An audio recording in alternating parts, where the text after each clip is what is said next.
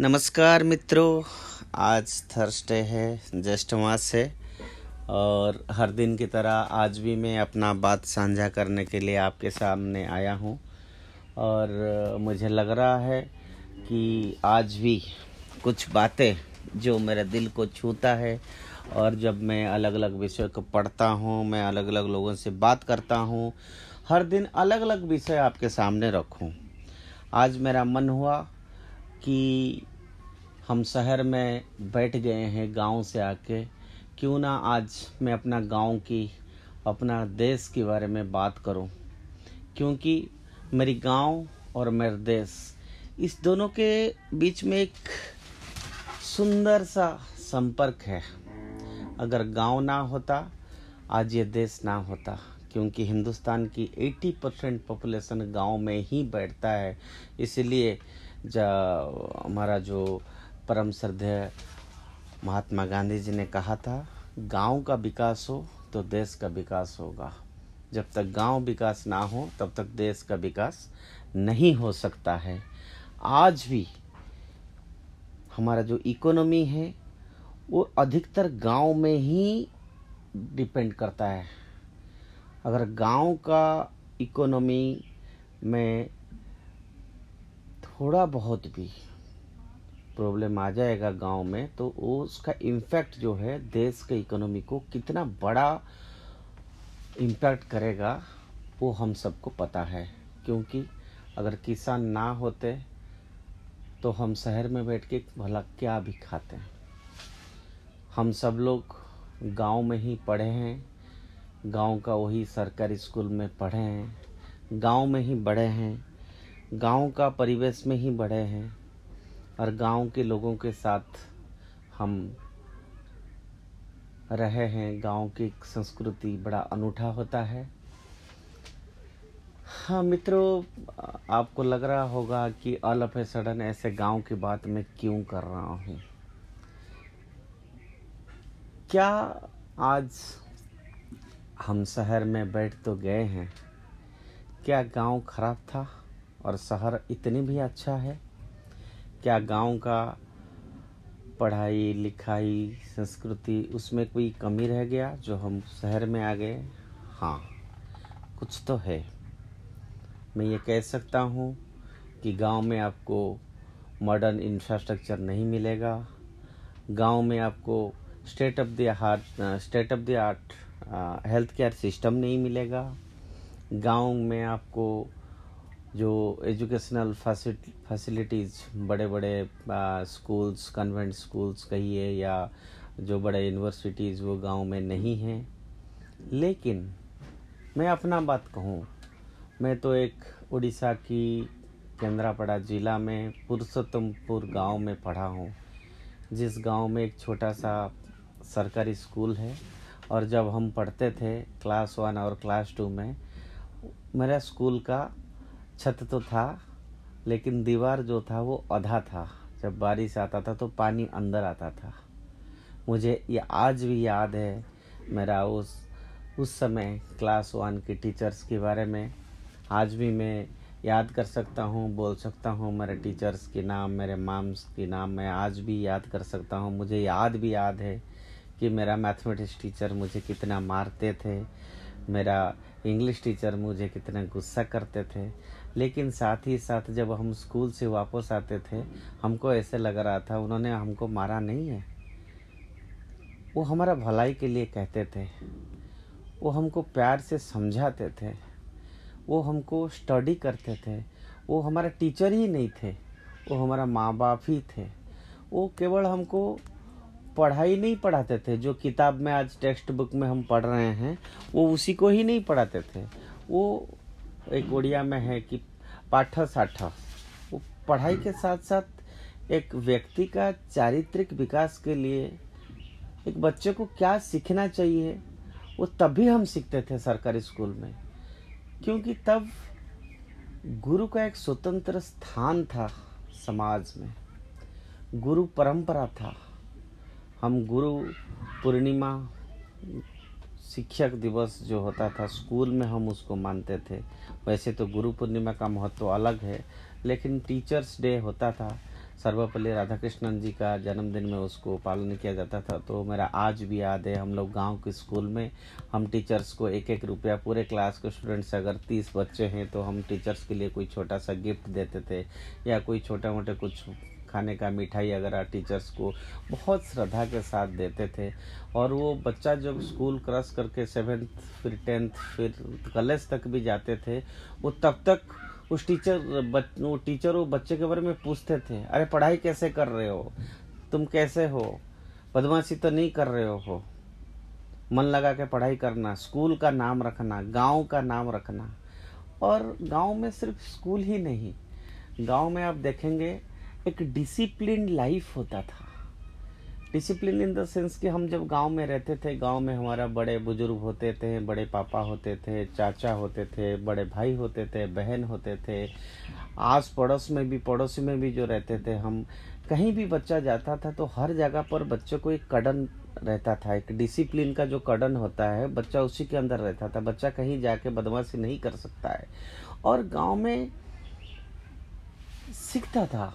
Even मैं कहूँ कोई बड़ा स्टेडियम नहीं था गाँव में, लेकिन गाँव में खेल कूद, दौड़ हाई जंप लॉन्ग जंप और कबड्डी, इस तरह से कई चीज़ें गाँव में भी तब भी हम कर सीखते थे और तब भी हम खेलते थे, मन भर के खेलते थे। गाँव का जो सुंदर परिवेश होता था, चारों तरफ़ हरा भरा खेत होता था, चारों तरफ़ बड़े बड़े पेड़ होते हैं और इतने नेचुरल सीनरी गाँव का होता था। इतना फ्रेश वेजिटेबल्स गाँव में मिलता है, इतना फ्रेश फ्रूट्स मिलता है गाँव में।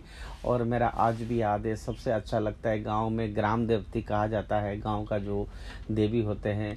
हर हर दिन शाम को महादेव जी का मंदिर हो या कोई महापुरुष का मंदिर हो या राम जी का टेंपल हो हर गाँव में है, हर गाँव में। शाम को हर बच्चे जाके गाँव का जो छोटा टेंपल होता था, उसमें दिया जलाते थे और वहाँ जाके मथा टेकते थे। उसके बाद हर गाँव में पहले ज़माने में लाइब्रेरीज भी हुआ करता था। बच्चे जाके वहाँ पर पुराना किताब एंशेंट स्क्रिप्चर्स वो सब गाँव में लाइब्रेरी में पढ़ते थे। गाँव में भागवत टुंगी भी होता था। भगवत घर जिसको कहते हैं, वहाँ पर शाम को सारे लोग जब काम से किसान हो या खेत से आए हो या टीचर्स हो नौकरी करने के बाद जब घर लौटते थे तो शाम को जाके वहाँ भागवत घर में बैठ के भागवत चर्चा करते थे, गीता की चर्चा करते थे। मंदिर में शाम को जब शंख ध्वनि होता था या कीर्तन होता था, सारे लोग मिलकर जब कीर्तन करते थे, दो घंटा कम से कम सात बजे से नौ दस बजे तक कीर्तन हुआ करता था। आज भी उसका एक अलग आनंद है। एक अनूठा अनूठा आनंद है। आज मैं भारत की राजधानी दिल्ली में आ गया हूँ, लेकिन आज भी मैं मेरे गाँव को मिस कर रहा हूँ। जब कभी मैं गाँव जाता हूँ तब घर पहुँचने के बाद मैं तुरंत दौड़ के जाता हूँ। घर के पीछे जो तालाब है, जो नारियल की पेड़ है, जो खेत है, और फिर उसके बाद जब मैं घर के सामने गाँव में अलग अलग लोगों से मिलता हूँ, उस समय जो बच्चे थे, आज वो कितने बड़े हो गए हैं, जो कितने बच्चे आज जाके अलग अलग शहर में मेरे तरह वो भी बैठ गए हैं। लेकिन कुछ लोग आज भी है, जब मैं बच्चा था, तब उनसे जब आज जाके मिलता हूँ तो मन में एक अपार आनंद होता है, वो भी इतने खुश होते हैं। अरे, तुम कैसे हो? बच्चे कैसे हैं? बच्चे कितने बड़े हो गए? वो जो प्यार से पूछते हैं, जब हम जाते हैं, वो जो अपनापन है, वो अपनापन आज मैं शहर में मिस कर रहा हूँ। मैं ही नहीं, आप ही भी मिस कर रहे हैं। आपने देखा होगा, शहर में अगर हम अपार्टमेंट्स में 200-250 फ्लैट्स होता है, हमको यही नहीं पता होता है कि हमारा पड़ोस में क्या हो गया, या हम अगर सेकंड फ्लोर में रहते हैं तो फिफ्थ फ्लोर में क्या हो गया है। मैं, दोस्तों, ये बात आज क्यों कह रहा हूँ कि चाहे हम, हमने प्रगति किया है, हमने नौकरी के लिए हो, या कोई जीवन में जो हर व्यक्ति का एक गोल होता है, उसको अचीव करने के लिए आज हम शहर आए हैं अच्छी बात है, कोई साइंटिस्ट बना है, कोई डॉक्टर बना है, कोई जर्नलिस्ट बना है या कोई इंडस्ट्रियलिस्ट बना है, हर कोई अपने अपने प्रोफेशन में आगे बढ़ा है। लेकिन बढ़ने के बाद आज भी आप देखिए, हमारा गाँव में, हमारा परिवार का कोई ना कोई आज गाँव में रहता है। एक एक मेरे दोस्त का तो मुझे पता है कि उनके गाँव में ताला लग गया है, घर पे कोई है नहीं, जो पुराना घर था वो टूट पड़ा है, खंडर सा खड़ा है वो। आज वहाँ पर कोई तुलसी माता के सामने दिया जलाने के लिए हमें व्यक्ति नहीं है, पड़ोस को कह देते हैं, भाई थोड़ा सा दिया जलाना, क्योंकि गाँव में ऐसा माना जाता है, घर में कोई ना कोई रहना चाहिए। अपना जो स्थान होता है वहाँ पर, पूर्वजों के लिए एक दिया जलता है वृंदावती के पास दिया जलता है शाम को। तो वो चीज़ आज धीरे धीरे ख़त्म सा ही हो रहा है। मेरा ये कहना है, फिर भी आज गाँव में कुछ कम लोग नहीं रहते हैं। आज भी गाँव में मॉडर्न फैसिलिटीज़ हो गया है। आज गाँव में ड्रिंकिंग वाटर सिस्टम हर गाँव में पहुँच गया है। मोबाइल टावर पहुँच गया है। घर घर में टीवी पहुँच गया है। उस समय जो थैज्ड रूफ होता था, नाड़े का आज वो नहीं है, आज गाँव में 80 परसेंट नाइन्टी परसेंट लोगों के पास पक्का मकान भी हो गया है। आज गाँव में हर किसी के पास टू व्हीलर या फोर व्हीलर हो गया है। गाँव का प्रगति भी ही हुआ है। गाँव की रास्ता आप देखेंगे, आज बढ़िया हो गया है। एक ज़माना था, तब तो गाँव, अगर कोई पढ़ने जाता था, जब गाँव में आता था, कच्चा रास्ता होता था तो उस रास्ता में बिल्कुल पैंट शर्ट ऊपर करके जब घर पहुँचते थे, पूरा मिट्टी मिट्टी सा हो जाता था। लेकिन आज वो सिचुएशन नहीं है। दोस्त, मेरा कहना है, हम सब जिस गाँव से भी आए हैं, जिस जिला से भी आए हैं, हम अपना व्यस्त जीवन से उस गाँव के बारे में हमको ज़रूर सोचना चाहिए एक बार। हमको साल में दो बार, तीन बार जाना चाहिए गाँव में। हम अपना शहर में बैठे हुए परिवार को लेकर उस गाँव में हमारे बच्चों के साथ वहाँ पहुँचना चाहिए, बच्चों को जाके दिखाना चाहिए, ग्रामीण लाइफ कैसे होता है, कैसे वहाँ पर सुस्त वातावरण होता है। कैसे लोगों में आत्मीयता है, अपनापन है। एक किसी को अगर शादी होता है तो गाँव में पूरा गाँव के लोग इकट्ठे हो जाते हैं। आज शहर में क्या हो गया है कि अगर कोई फ़ंक्शन होता है, हम सब कुछ भाड़ा में दे देते हैं। भाई खाना बनाने वाला, टेंट वाला, पूल वाला, ये, वो, सब। कौन कौन आके करके पैसा लेके चला जाता है। लेकिन गाँव में ऐसा नहीं होता है। अगर किसी की शादी होता है तो हमारा ही गाँव का बच्चे आके कोई दाल, कोई चावल, कोई कुछ कोई कुछ देता है, कोई वहाँ पर स्टेज बाँध देता है, कोई चेयर रख देता है। जैसे लगता है कि कैसे कितना खुश होता है हमारा बहन लोग। हमारा माता लोग इतने सुंदर सुंदर कपड़ा पहन के जब गाँव के मंदिर में जाते हैं, आते हैं, हम लोग जब जाते हैं, कितना खुशी होता है। और सबसे बड़ी बात है, गाँव में वो सिक्योरिटी का कोई प्रॉब्लम ही नहीं होता है। आज गाँव, आज शहर में हम डरते हैं, इतने बड़े बड़े हालोजन लाइट होने के बावजूद भी आज शहर में वो वो चीज़ घट जाता है जो आज गाँव में कम से कम भगवान की दया से बचा हुआ है। गाँव, कुछ गाँव तो आज भी बचा हुआ है। महाराष्ट्र में तो एक गाँव है जहाँ पर घर में दरवाज़ा भी नहीं है और दरवाज़ा है भी वहाँ पर कभी ताला लगता नहीं है। हर किसी का उस गाँव में दर, ताला नहीं लगता है। तो वो संस्कृति जमाने से है और आज भी है। मेरा आप लोगों को इतना सलाह है कि आप लोग भी जिस जिस प्रांत से हैं जिस जिस जिला से हैं जिस जिस गाँव से हैं, चाहे कहीं वो पहाड़ों में हो, चाहे जम्मू कश्मीर की बर्फीला एरिया में हो या शिमला में हो या राजस्थान की मरुभूमि में हो, किधर भी आपका गाँव हो, आप गाँव साल में दो बार ज़रूर जाना चाहिए। वहाँ की विकास के लिए हमको सोचना चाहिए। कई लोग आज बिहार का हो उड़ीसा का हो, बंगाल का हो आई सिविल सर्विस उनको मिला है, उनको आई मिल गया है, कोई सेक्रेटरी है रूरल डेवलपमेंट में, कोई सेक्रेटरी है ड्रिंकिंग वाटर सिस्टम में, कोई सेक्रेटरी है टेलीकम्युनिकेशन में, कोई सेक्रेटरी है हेल्थ की। तो जो जो जिस डिपार्टमेंट में हैं, वो लोग कम से कम उसको अपना गाँव के साथ जुड़ना चाहिए, अपने स्टेट के साथ संपर्क करके कि भाई हमारा गाँव में मैं यहाँ रह के मेरे गाँव में क्या सोच सकता हूँ? मेरे गाँव में कितने बच्चे हैं जिनको सचमुच का किताब नहीं मिल पा रहा है पढ़ने के लिए? हमको ये देखना चाहिए जाके मेरे गाँव में ऐसे कितने परिवार आज भी है जिनके पास दो स्क्वायर मील भोजन भी नहीं कर पा रहे हैं वो लोग। आज भी कितने लोग हैं जिनको कपड़े नहीं मिल पा रहा है? आज भी कुछ लोग हैं जो पेड़ के नीचे रहते हैं। आप अगर उड़ीसा की, वेस्टर्न उड़ीसा की कई एरियाज़ में जाएँगे, वहाँ के लोग, वो कई लोग होते हैं, वो पेड़ के नीचे या कच्चा मकान में ऐसे रहते हैं। उनको कोई तकलीफ़ नहीं होता है, उनको उसकी आदि है। पर हम, हमारा अब ज़िम्मेदारी बन गया है, कम से कम आज अगर भगवान के आशीर्वाद से हम इस जगह पहुँचे हैं कम से कम उन बच्चों को भी हम ये फैसिलिटी दे। उन बच्चों को जो आज कॉलेज जा रहे हैं स्कूल जा रहे हैं, उनके प्रॉपर किताब मिले, उनके प्रॉपर गाइडेंस मिले। हमारा गाँव में कम से कम प्रॉपर ड्रिंकिंग वाटर सैनिटेशन ये सुविधा है कि नहीं है, ये देखना चाहिए। गाँव में एक अच्छा लाइब्रेरी है, वो है कि नहीं देखना चाहिए। अगर बड़ा मंदिर है, पुराना मंदिर है, वो टूट रहा है उसका कैसे रिवाइवल होगा, उसके लिए हम किसी भी रूप में अगर मदद कर सकते हैं, हमको करना चाहिए।